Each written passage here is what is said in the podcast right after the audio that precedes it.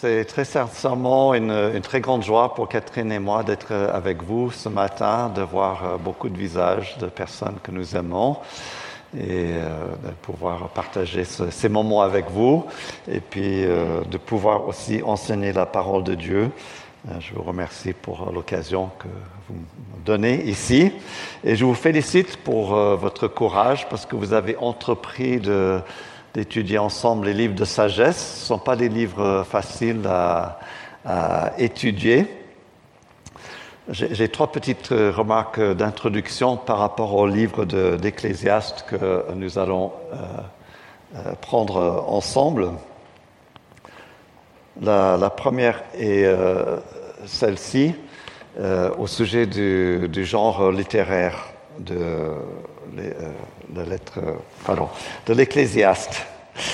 Euh, il s'agit d'un livre de sagesse. Euh, ce ne sont pas des livres comme dans le Nouveau Testament avec un argument bien construit comme les épîtres de l'apôtre Paul. Ce sont plutôt comme un collier de perles, de petites pensées qui, qui paraissent être un peu lancées en vrac comme ça et qui, qui s'enchaînent pas forcément logiquement euh, les unes après les autres, même si parfois on peut discerner un, un thème, mais qui, qui fait qu'on doit un peu prendre chaque euh, phrase et la, la méditer comme ça, presque séparément. On peut imaginer que les livres de sagesse soient écrits par le vieux sage du village. Est-ce que vous le voyez? Sur la place du village Il y a un banc et un vieux qui est arrivé avec sa canne.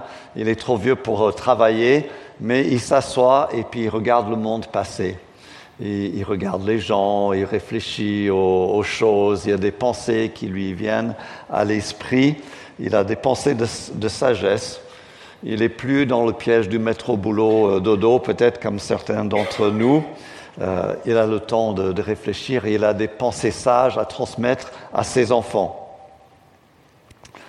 J'ai dans notre église à Manosque un, vieux monsieur, aussi un peu comme ça, il a été berger euh, toute sa vie euh, dans, les, Alpes du Sud.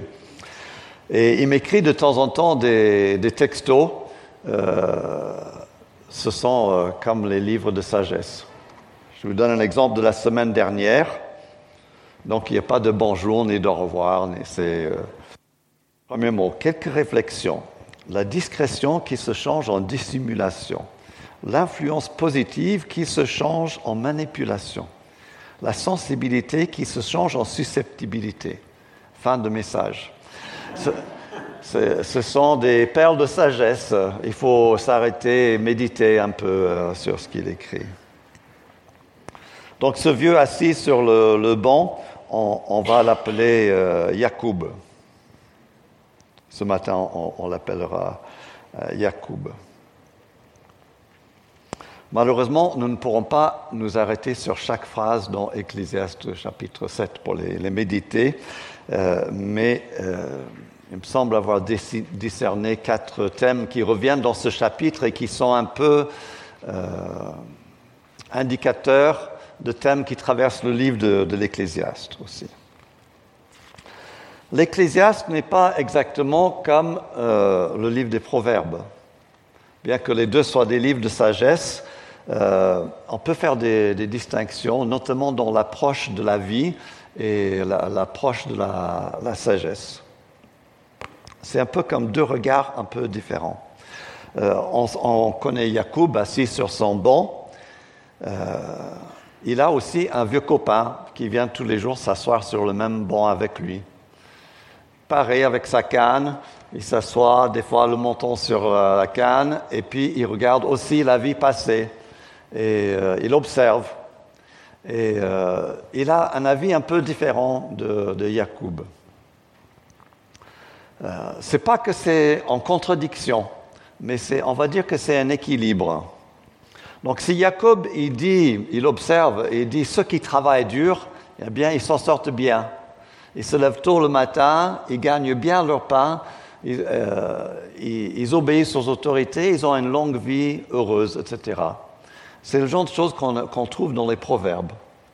Travaille bien, tu réussiras bien. Mais il y a Ruben qui est à côté de lui. Jacob, c'est un peu l'optimiste et Ruben, c'est un peu le pessimiste. Jacob euh, voit le, verre à moitié plein et Ruben voit le, verre à moitié vide. Jacob dit, il fait beau aujourd'hui. Et Ruben dit, oh, quel sale on a eu hier quand même. Vous connaissez le, type de personnage. Alors appuyé sur sa canne, Ruben écoute euh, la sagesse de son ami et dit, mais ça ne marche pas toujours ton truc. Ça ne marche pas toujours ton truc. Ceux qui travaillent fort ne s'en sortent pas toujours très bien. Tu te rappelles de vieux Naboth qui habitait là-bas près du château? Il avait fait une magnifique vigne, et voilà que le roi Akab a lorgné sur sa vigne, il a fini par assassiner Naboth. Comment ça marche avec tes proverbes toi? Regarde ce couple à l'autre bout de la rue là-bas, Simeon et Myriam. Couple magnifique, pieux, travailleur, tout ça. Ils voudraient tellement avoir des enfants. Il devrait y en avoir cinq déjà. Et Dieu ne leur en donne pas. Qu'est-ce que tu fais de ça? Et pense au silicone de Jonathan là-bas. Il veut bien faire, il veut faire sa douche. Et puis ça ne marche pas et ainsi de suite. Alors, merci Seigneur pour Jacob et merci Seigneur pour Ruben et pour les ecclésiastes, pour l'ecclésiaste. Parce qu'on a, bien a besoin de ces deux regards sur la vie. Si on n'avait que euh, Jacob, on pourrait croire à la fin que la bénédiction est automatique, que Dieu nous doit quelque chose si on travaille bien, si on est pieux, si on prie, qu'on obéit à Dieu. On pourrait finir avec l'évangile de la prospérité. Aujourd'hui, nous allons écouter Ruben, l'ecclésiaste. Donc je m'en excuse d'avance si c'est un petit peu pessimiste ce que je vais vous raconter. Mais on a besoin d'entendre cela. Et ça marche parfaitement avec votre thème de l'année, avec Jésus que du bonheur? Point d'interrogation. C'est ce qui a inspiré le titre de cette prédication aussi, Momento Mori, qui veut dire Rappelle-toi que tu vas mourir. Pourquoi est-ce que euh, vous devriez écouter aujourd'hui Pour quelques raisons nous avons envie de partager notre foi. Nous avons trouvé la vie en Jésus-Christ, le bonheur. Nous, aimerions, que d'autres le connaissent avec nous. Quelquefois, on pourrait être tenté de présenter un christianisme un peu édulcoré, un peu à l'eau de rose. il nous faut aussi présenter toutes les Écritures. Et ce n'est pas parce que quelqu'un va venir à Christ qu'il n'aura plus de problème dans la vie, n'est-ce pas? L'Ecclésiaste nous le rappelle. Et puis, nous-mêmes, dans notre propre expérience chrétienne, nous avons des expériences parfois tellement douloureuses, tellement incompréhensibles. J'ai reçu aussi un message cette semaine euh, d'une jeune femme qui est aujourd'hui en Chine, euh, que nous avons pu aider un peu par la grâce de Dieu. Je me rappelle, elle a prié pour donner sa vie à Christ dans notre salon avec euh, Catherine. Elle m'écrit, donc elle a pu en Chine se marier avec un chrétien. Deux ans euh, plus tard, ils sont en train de divorcer. Et elle m'a écrit cette semaine, je me sens abandonné de Dieu. C'est pourquoi nous devons préparer euh, ceux qui font leur premier pas dans la vie chrétienne, euh, nous devons les préparer au fait qu'il y aura tribulation, angoisse, euh, etc., mais que ces choses ne nous sépareront pas de l'amour de Dieu. Allons-y. On va, on va, lire Ecclésiaste au chapitre 7. On va, on va, lire tout le chapitre, même si on ne peut pas tout méditer, mais on va écouter la parole de Dieu. Ecclésiaste au chapitre 7, je lis dans la traduction euh, seconde 21. Une bonne réputation vaut mieux qu'un bon parfum, et le jour de la mort que le jour de la naissance. Mieux vaut se rendre dans une maison de deuil que dans une maison de festin, car telle est la fin de tout homme, et celui qui est en vie peut ainsi se mettre à réfléchir. Mieux vaut le chagrin que le rire, car malgré un visage triste, le cœur peut être content. Le cœur des sages est dans la maison de deuil, et celui des hommes stupides dans la maison de joie. Mieux vaut entendre la menace du sage que d'écouter le chant des hommes stupides. En effet, le rire des hommes stupides ressemble au crépitement des épines sous la marmite. Cela aussi, c'est de la fumée. L'oppression peut rendre fou le sage et les cadeaux provoquer la perte du cœur. Mieux vaut l'aboutissement d'une affaire que son début. Mieux vaut un esprit patient qu'un esprit arrogant. Ne t'irrite pas trop vite intérieurement, car l'irritation est le propre des hommes stupides.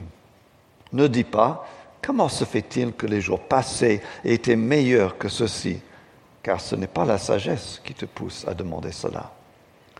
La sagesse a autant de valeur qu'un héritage, et même plus pour ceux qui voient le soleil, car à l'ombre de la sagesse, on est abrité comme à l'ombre de l'argent. L'avantage de la connaissance, c'est que la sagesse fait vivre ceux qui la possèdent. Regarde ce que Dieu a fait. Qui pourra redresser ce qu'il a courbé? Le jour du bonheur, sois heureux, et le jour du malheur, réfléchis. Dieu a fait l'un comme l'autre, afin que l'homme ne puisse absolument pas découvrir ce qui se passera après lui. J'ai tout vu pendant ma vie sans consistance un juste mourir du fait de sa justice et un méchant prolonger son existence par sa méchanceté. Ne sois pas juste à l'excès et ne te montre pas trop sage. Pourquoi te détruirais-tu? Ne sois pas méchant à l'excès, ne sois pas fou. Pourquoi mourrais-tu avant ton heure? Il est bon de retenir le premier conseil sans négliger l'autre, car celui qui craint Dieu échappera à tout cela. La sagesse rendra le sage plus fort que dix chefs présents dans une ville. Non, sur la terre, aucun homme juste, il n'y a sur la terre, aucun homme juste qui fasse le bien et qui ne pêche jamais. Ne fais donc pas attention à toutes les paroles prononcées, ainsi tu n'entendras pas ton serviteur te maudire. En effet, tu le sais dans ton cœur. Bien des fois, tu as toi-même maudit les autres. Tout cela, je l'ai fait passer à l'épreuve de la sagesse. J'ai dit, je serai sage. Mais la sagesse est restée loin de moi. Ce qui est éloigné, ce qui est très profond, qui peut l'atteindre? J'ai appliqué mon cœur à connaître, à explorer et à rechercher la sagesse et la raison des choses, à connaître la stupidité de la méchanceté et la folie de la sottise j'ai trouvé plus amer que la mort la femme dont le cœur est un piège et un filet et dont les mains sont des chaînes. Celui qui est agréable à Dieu lui échappera, mais le pécheur sera capturé par elle. Voici ce que j'ai trouvé, dit l'Ecclésiaste, en examinant les choses une à une, et pour en comprendre la raison. Voici ce que je cherche encore sans l'avoir trouvé. J'ai trouvé un homme digne de ce nom sur mille, mais je n'ai pas trouvé de femme parmi eux examine seulement ce que j'ai trouvé. Dieu a fait les êtres humains droits, mais eux, ils ont cherché beaucoup de détours. Je relis la dernière phrase. Dieu a fait les êtres humains droits, mais eux, ils ont cherché beaucoup de détours. Alors, il y a des phrases difficiles dans ce texte, je ne les commenterai pas tous, mais j'ai écrit un petit texte si vous voulez savoir comment je comprends ce qu'il dit au sujet des femmes, par exemple vers la fin, j'ai entendu des petits bruits en, lisant. Ce sera dans le texte et pas dans la prédication.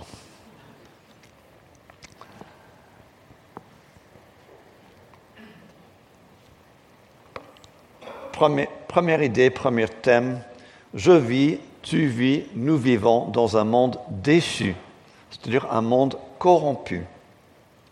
J'ai tout vu pendant ma vie sans consistance, injuste, mourir du fait de sa justice, et un méchant prolonger son existence par sa méchanceté. Comme on a dit au départ, comme Ruben a dit, les proverbes n'ont pas toujours euh, raison. Je pense à ce couple pastoral de chers amis à, nous qui ont perdu leur enfant de 18 mois qui s'est noyé dans une piscine. Je pense à un ami au Canada, un homme de Dieu, un homme très serviable, diacre dans son église, qui est décédé d'un cancer à l'âge de 50 ans. Je pense à la famille de réfugiés que j'ai rencontrée la semaine dernière dans notre église à Manosque, ingénieurs dans son pays qu'ils ont été obligés de fuir. Ici, ils travaillent comme commis de cuisine, alors que c'est des, gens euh, travailleurs. Nous vivons dans un monde déchu qui ne tourne pas toujours rond. Ce dont nous parlons ici, c'est la théologie de la chute. Ces dernières années, j'ai découvert euh, une, un peu une nouvelle manière de lire la Bible pour moi. Euh, c'est ce qu'on appelle la théologie biblique. La, théologie biblique, c'est, euh, on, a trouvé quatre mots, euh, quatre thèmes qui reviennent euh, constamment dans la Bible et qui construisent un peu toute la pensée biblique. Donc on peut réduire toute la pensée de la Bible avec ces quatre mots seulement. deux C et puis deux R. Premier mot, création. Dieu a fait toutes choses belles. Deuxième mot, chute les hommes ont désobéi à Dieu et ont introduit le péché dans le monde qui a introduit la malédiction sur la, terre. Et euh, la deuxième histoire que vous avez dans la Bible après la création, euh, c'est la chute. Et la troisième histoire, c'est déjà un fratricide, euh, un meurtre entre deux frères. Donc création, chute. Troisième mot, rédemption. Dieu vient dans ce monde en Jésus-Christ pour euh, le libérer, pour le racheter, euh, pour couvrir nos, fautes, nous, pardonner. Quatrième mot, restauration. Nous retrouverons un jour une nouvelle terre et des nouveaux cieux où le péché ne sera plus. Création, chute, rédemption et restauration. Donc, quelquefois, on peut se demander pourquoi certaines histoires sont dans la Bible. Je ne sais pas, quand vous lisez les juges, il y a des histoires à dormir debout, des fois, on se dit, mais qu'est-ce que ça vient faire dans la Bible? Eh ben, Ça vient illustrer, entre autres, la chute. Et je trouve que les ecclésiastes euh, illustrent euh, merveilleusement euh, la doctrine de la chute. Nous vivons dans une terre qui a été corrompu par le péché de l'homme et finalement aussi, on peut dire, par la, malédiction de Dieu qui a suivi ce péché. L'Ecclésiaste vient casser nos illusions, vient nous rendre réalistes. La vie est parfois très belle, la vie est parfois très moche. J'ai envie de dire, c'est normal. Enfin, c'est pas normal, mais c'est normal. Dernière phrase, Dieu a fait les êtres humains droits, mais eux, ils ont cherché beaucoup de détours. En, quoi est-ce que c'est important pour nous d'intégrer la théologie de la, chute? Euh, euh, Le mot qui me vient à l'esprit, c'est que c'est apaisant quelque part. Le monde n'a pas toujours été comme ça. Au départ, ce n'était pas comme ça. Le monde ne sera pas toujours comme ça. Mais aujourd'hui, c'est comme ça. Ça, c'est la, vision euh, biblique euh, du monde. Nous vivons dans un monde déchu, détraqué, infecté par un virus qu'on appelle le péché. Et je trouve que de le savoir, euh, ça me protège des, fausses attentes, déjà par rapport à moi-même, parce que je me déçois, par rapport à vous, parce que vous me décevez parfois, par rapport à l'Église, parce qu'on aimerait tellement que l'Église soit une bulle protégée de, de la chute et du péché. Mais elle ne l'est pas, n'est-ce pas? Et ça m'aide même euh, des fois à ne pas avoir des attentes irréalistes par rapport à Dieu. Il ne faut pas que je m'attende à ce que Dieu vienne euh, aujourd'hui éliminer euh, tout le péché et tous les résultats du péché dans le monde qui, m'entoure. Alors attention, je ne suis pas en train de dire que le mal n'est pas grave ou qu'il faille tolérer le mal dans mon cœur, dans ce qui me sont proches ou dans le monde autour de moi. L'apôtre Paul dit aux Romains, ayez le mal en horreur on doit encore s'horrifier du mal, même si on doit en même temps dire quelque part c'est normal. On doit encore lutter contre le mal, même si on se dit dans ce monde on n'arrivera pas à éliminer le mal. Je pense que c'est dans cette notion d'apaisement que euh, l'Ecclésiaste dit ici, ne t'irrite pas trop vite intérieurement car l'irritation est le propre des hommes stupides. Je pense à cet homme dans notre entourage qui, quelque part, n'a jamais appris à gérer la frustration, qui, n'a peut-être jamais intégré cette euh, pensée, je vis dans un monde imparfait. Et à chaque fois que quelque chose ne marchait pas, l'embout du, euh, silicone qui, tombe, eh ben, ça provoquait des accès de colère euh, parce qu'il n'avait pas intégré qu'il vit dans un monde corrompu.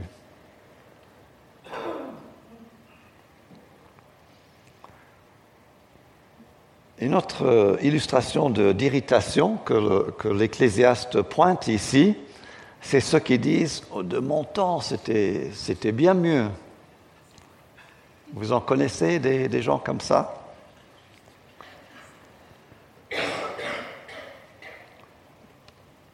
Euh, je ne sais plus quel verset, ne dit pas comment se fait-il que les jours passés aient été meilleurs que ceux-ci, car ce n'est pas la sagesse qui te pousse à, dire cela.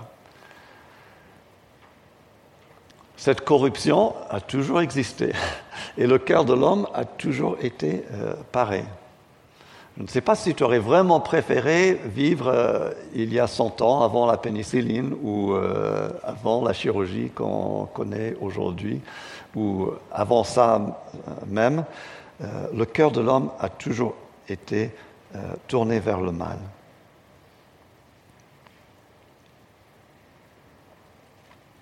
Si euh, il, ne faut pas qu'en en disant c'est normal le péché, il ne faut pas qu'on ne sache pas non plus quand même accueillir le bien et se réjouir du bien qui, vient. Euh, il y a aussi du bien dans le monde, il y a aussi des, grâces à avoir et à saisir. Mais en attendant, il faut accepter que je ne serai, euh, tu ne seras pas, vous ne serez pas jamais euh, pleinement épanoui dans ce monde. Vous ne serez jamais pleinement épanoui dans ce monde. Euh, j'ai lu la, prédication de Christelle la semaine dernière. Elle a donné une très chouette euh, citation de Chesterton. Il a dit ceci, le véritable bonheur, c'est de savoir que nous sommes inadaptés, nous venons d'ailleurs. C'est-à-dire, on a une espèce de nostalgie de la création parfaite, on ne l'a pas connu, mais c'est inscrit dans notre euh, euh, culture collective et, dans notre âme. Le monde devrait être comme ça. Nous avons euh, une espérance, une, attente que ça vienne. Donc, la nostalgie, l'espérance, et au milieu, ce temps que les, théologiens appellent le déjà et le pas encore, où nous avons des lumières de grâce, mais euh, nous voyons aussi la corruption du péché autour de nous. Donc, on accepte ces choses tout en espérant, en priant pour que le règne de Dieu vienne, tout en combattant contre le mal, mais tout en acceptant c'est notre situation. Deuxième point, le fait que le monde euh, tourne pas rond, le fait que le péché est là, que la corruption est là, euh, n'est pas en contradiction avec la souveraineté de Dieu. Nous avons un Dieu souverain, un monde contrôlé par Dieu. Il dit, regarde ce que Dieu a fait. Qui pourra redresser ce qu'il a courbé? Le jour du bonheur, sois heureux. Le jour du malheur, réfléchis. Dieu a fait l'un comme l'autre, afin que l'homme ne puisse absolument pas découvrir ce qui se passera après lui. Les incohérences de notre monde, j'ai envie de dire même l'absurdité de notre monde, coexistent avec notre foi dans un Dieu souverain. Quand on essaie d'expliquer le mal, parce que souvent on nous demande d'expliquer le mal, n'est-ce pas Ce serait très tentant de pouvoir dire, bah, Dieu ne contrôle pas tout. Ce serait une explication facile. On pourrait dire, Dieu était par là préoccupé avec la guerre au Congo, et puis il entend des bruits de canon derrière en Europe, et il dit, oh, oh ben, je n'avais pas prévu que la Russie allait envahir euh, l'Ukraine, et il court à droite et à gauche. Ce n'est pas l'image de Dieu que la Bible nous donne. La Bible nous parle de la présence du mal, la Bible nous parle d'un Dieu souverain. L'un et l'autre, Dieu a fait l'un et l'autre comme on vient de dire, lire. Le mal et l'absurdité apparente de notre monde ne signifient pas que Dieu n'est pas en contrôle. Job, autre livre de sagesse, il avait compris. L'Éternel a donné, l'Éternel a repris.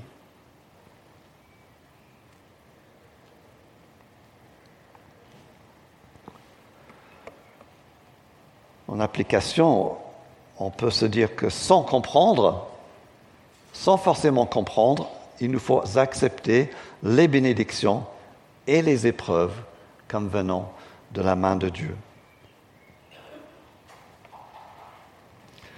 L'Ecclésiaste ne comprend pas tout. Il dit, j'ai cherché la sagesse et elle s'est échappée de moi. Je n'ai pas tout compris. Mais il n'a pas perdu sa foi dans un Dieu souverain. Je pense que cette foi dans, un Dieu souverain euh, nous apporte aussi la paix. Je ne comprends pas la question du mal, mais euh, je me sais entre les mains d'un Dieu souverain. Euh, un exemple de ça, c'est Jésus, quand il est devant Pilate. Pilate commence à s'énerver un, peu. Il dit, ne sais-tu pas que j'ai le pouvoir de vie et de mort sur toi? Est-ce que vous vous rappelez de la réponse de Jésus? Tu n'as que l'autorité que Dieu t'a donnée sur moi. Alors qu'est-ce que ça veut dire? Ça ne veut pas dire que Pilate va relâcher Jésus, et il ne le fera pas. Pilate va livrer Jésus euh, à être crucifié. Mais Jésus est confiant que ce que va décider Pilate, c'est la volonté du Père qui, s'accomplit. Ce qui veut dire que quand je suis entre les mains d'un chirurgien, oui, je suis entre les mains euh, d'un chirurgien, mais je suis au-dessus de cela entre les mains de Dieu, quel que soit le résultat de l'opération. Ça veut dire que quand je prends la voiture tout à l'heure pour retourner vers le sud, je suis peut-être entre les mains d'un conducteur ivre sur la route mais je suis aussi entre les mains du Dieu souverain, quel que soit le résultat. Quand Dieu t'envoie le bonheur, réjouis-toi. Quand il envoie le malheur, réfléchis. J'aimerais vous donner un message plus encourageant.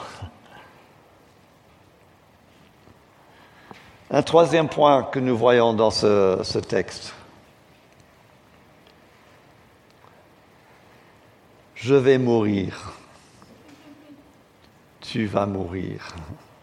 Nous allons mourir. Le jour de la mort vaut mieux que le jour de la naissance. Mieux vaut se rendre dans une maison de deuil que dans une maison de festin. Car telle est la fin de tout homme. Et celui qui est en vie peut ainsi se mettre à réfléchir. Memento mori. Il nous est salutaire de nous rappeler de notre mortalité.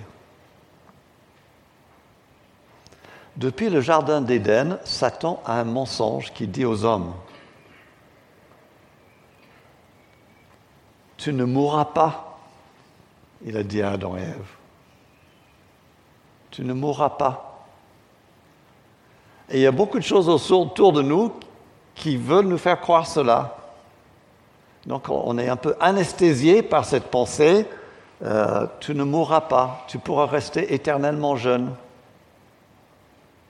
Heureusement que l'Ecclésiaste est là pour nous rappeler la réalité. Il nous dit, profite de toutes les occasions pour vous rendre à des enterrements. Est-ce que vous aimez les enterrements? Pourtant, il faut y aller. C'est un peu culturel, mais j'ai remarqué, une énorme différence entre le Tchad et la France. Je n'ai pas beaucoup été au Tchad, mais euh, la fois où j'y étais, il y avait un deuil dans une maison, peut-être deux, maisons plus loin que là où euh, je dormais, enfin où j'ai essayé de dormir, parce qu'il euh, y a tout le village qui a convergé sur cette maison, et donc le jardin était rempli de gens, et ils ont pleuré, mais à chaud de larmes, à gorge déployée. Ils ont chanté toute la nuit. Ils ont mangé, et je pense que des fois ça peut durer même plusieurs jours. C'est important pour les enterrements, alors que nous c'est très aseptisé, aseptisé c'est le plus court possible et puis c'est terminé. Peut-être qu'on n'aime pas beaucoup penser à la mort.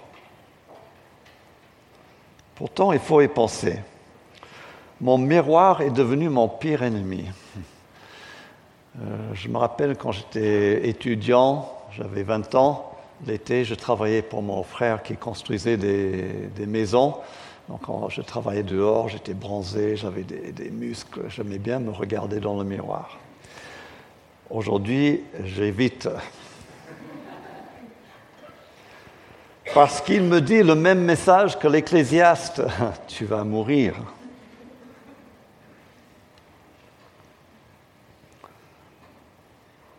Ce n'est pas qu'il faut toujours avoir une tête d'enterrement, comme on, dit.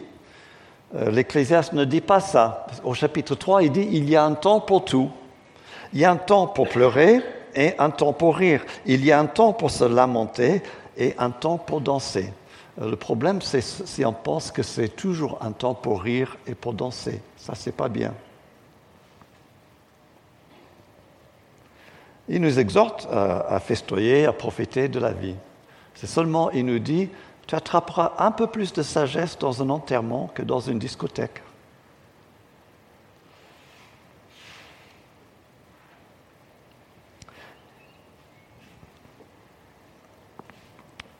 Il nous faut donc nous méfier des sirènes anesthésiantes de notre société et nous préparer à la rencontre de notre Dieu. Il ne faut pas nous lancer dans une recherche effrénée, illimitée de jeunesse ou de fête. Il nous faut accepter de réfléchir à notre condition humaine. Le temps n'est pas une ressource renouvelable. Dans certains jeux, euh, il y a un sablier, parfois au Scrabble, aux, échecs, euh, pour, ne pas que les gens abusent du, du temps. Donc le joueur avisé il réfléchit à son jeu. De temps en temps, il lance un coup d'œil au sablier et il se, conduit en, rapport avec le sable qui, s'échappe. Et euh, l'Ecclésiaste nous dit la même chose. De temps en temps, jette un coup d'œil au sablier. Ça nous fait poser des questions. Comment dois-je utiliser le temps qui me reste à vivre? Que puis-je faire qui durera pour l'éternité? Tiens, voilà une question. Qu'est-ce que j'aimerais que les gens disent de moi à mon enterrement? Et comment devrais-je me comporter euh, en fonction de cela? Toute euh, interprétation de, ce livre, l'Ecclésiaste, et ce n'est pas très facile d'interpréter ce livre, mais toute interprétation doit quelque part être coordonnée avec la conclusion du, du livre. Dans le chapitre 12, versets 10 à 14, il dira ceci, Écoutons la fin du discours. Crains Dieu, observe ses commandements, c'est là ce que doit faire tout homme, car Dieu amènera toute œuvre en jugement au sujet de tout ce qui est caché, soit bien, soit mal. Il y a donc un jugement après la mort. C'est pour ça qu'il nous faut penser à notre mort. Il nous faut nous préparer à rencontrer notre Dieu. Es-tu prêt à rencontrer ton Dieu? Dernier point. Je suis pécheur. Tu es pécheur. Nous sommes pécheurs. Non, il n'y a sur la terre aucun homme juste qui fasse le bien et qui ne pêche jamais. Ne fais donc pas attention à toutes les paroles prononcées, ainsi tu n'entendras pas ton serviteur te maudire. En effet, tu le sais dans ton cœur, bien des fois tu as toi-même maudit les autres. Examine seulement ce que j'ai trouvé. Dieu a fait les êtres humains droits, mais eux, ils ont cherché beaucoup de détours. L'ecclésiaste euh, n'est pas, il fait pas d'angélisme vis-à-vis du monde, euh, ni vis-à-vis de son propre cœur, et, mon propre cœur. Le problème n'est pas la société, le problème n'est pas mes parents ou le gouvernement ou je ne sais quoi, le problème c'est moi, c'est mon cœur. Il a un humour assez euh, mordant, je trouve, euh, quand il dit Ne fais donc pas attention à toutes les paroles prononcées, ainsi tu n'entendras pas ton serviteur te maudire de quoi est-ce qu'il parle? Il sait que, en fait, on parle beaucoup les uns des, autres et qu'il vaut mieux pas entendre ce que les autres disent à notre sujet. J'ai un ami pasteur, ça lui est arrivé un jour. Euh, il téléphone à un couple de son église, peut-être qu'il se fait un peu de soucis pour eux. Il voudrait leur rendre une visite pastorale. Donc euh, les jeunes, vous ne comprendrez pas, mais c'était à l'époque où le téléphone, on pouvait mal le raccrocher. Donc euh, euh, il, téléphone, euh, est-ce que je pourrais vous rendre une petite visite euh, pastorale? Alors silence un instant, et puis, ah, ben, bien sûr, mais venez donc. et puis ils prennent rendez-vous, puis ils raccrochent mal le téléphone. Le pasteur a malheureusement cédé à la tentation d'écouter encore un peu la conversation derrière, et puis il a regretté par la suite.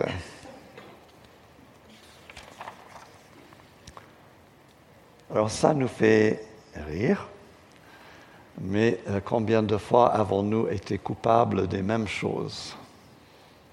Si je vous disais que j'ai un enregistrement de tout ce que vous avez dit dans le secret à l'une ou l'autre personne, je ne pense pas que vous voudrez qu'on le passe sur le système euh, euh, sono de l'Église. Malheur à moi a dit Isaïe. Malheur à moi, je suis un homme aux lèvres impures et j'habite parmi un peuple aux lèvres impures.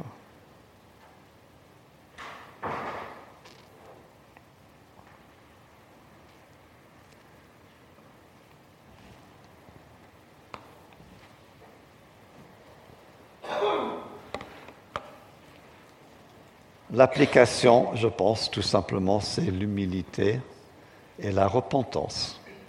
Le chemin vers Christ commence ici? Je parle d'un chemin vers Christ, parce que dans la théologie biblique dont je vous ai parlé tout à l'heure, création, chute, rédemption, restauration, euh, il y a un principe qui est sous-jacent, c'est que toute la Bible nous conduit à Christ. Toute la Bible nous conduit à Christ. Euh, il faut chercher le chemin qui nous conduit à Christ. Ici, tout simplement, quand la Bible nous montre notre échec, notre faillite, quand elle nous rappelle qu'il y a un jugement après la mort, euh, on, est, comme laissé dans l'échec. Que, puis-je faire? Je suis un homme aux, lèvres impures. Ce texte, aujourd'hui, euh, nous ne pouvons le lire que euh, en aval de, la croix, c'est-à-dire après la croix. la croix est passée par là. Jésus-Christ est venu. Et je, dirais que Christ est la seule antidote à l'absurdité du monde que nous observons. Si le, le, premier Adam a amené les hommes à pécher et que nous avons tous péché et, tous entraîné cette euh, malédiction, un deuxième Adam est venu, une nouvelle création, dans l'obéissance et dans la justice pour nous entraîner vers un nouveau monde euh, où le péché euh, n'existera plus, et la maladie non plus, et la séparation non plus, et la mort non plus. Quelle autre solution avons-nous pour comprendre l'absurdité de ce monde? Sinon, nous restons euh, dans l'absurdité. Et quelle autre solution ai-je pour mon péché? Je propose de, prier pour conclure, tout simplement. Notre Dieu, nous te remercions, même si nous ne comprenons pas euh, totalement le mal, nous voulons et nous pouvons garder notre confiance que tu contrôles toutes choses.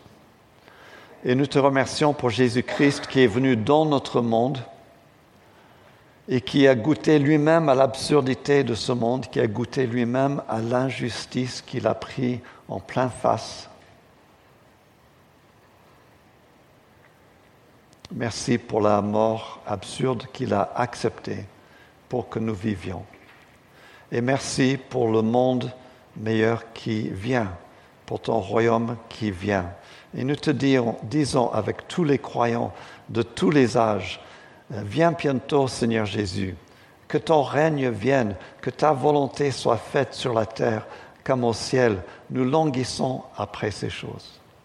En attendant, donne-nous, Seigneur, d'œuvrer avec toi. Au nom de Jésus-Christ. Amen.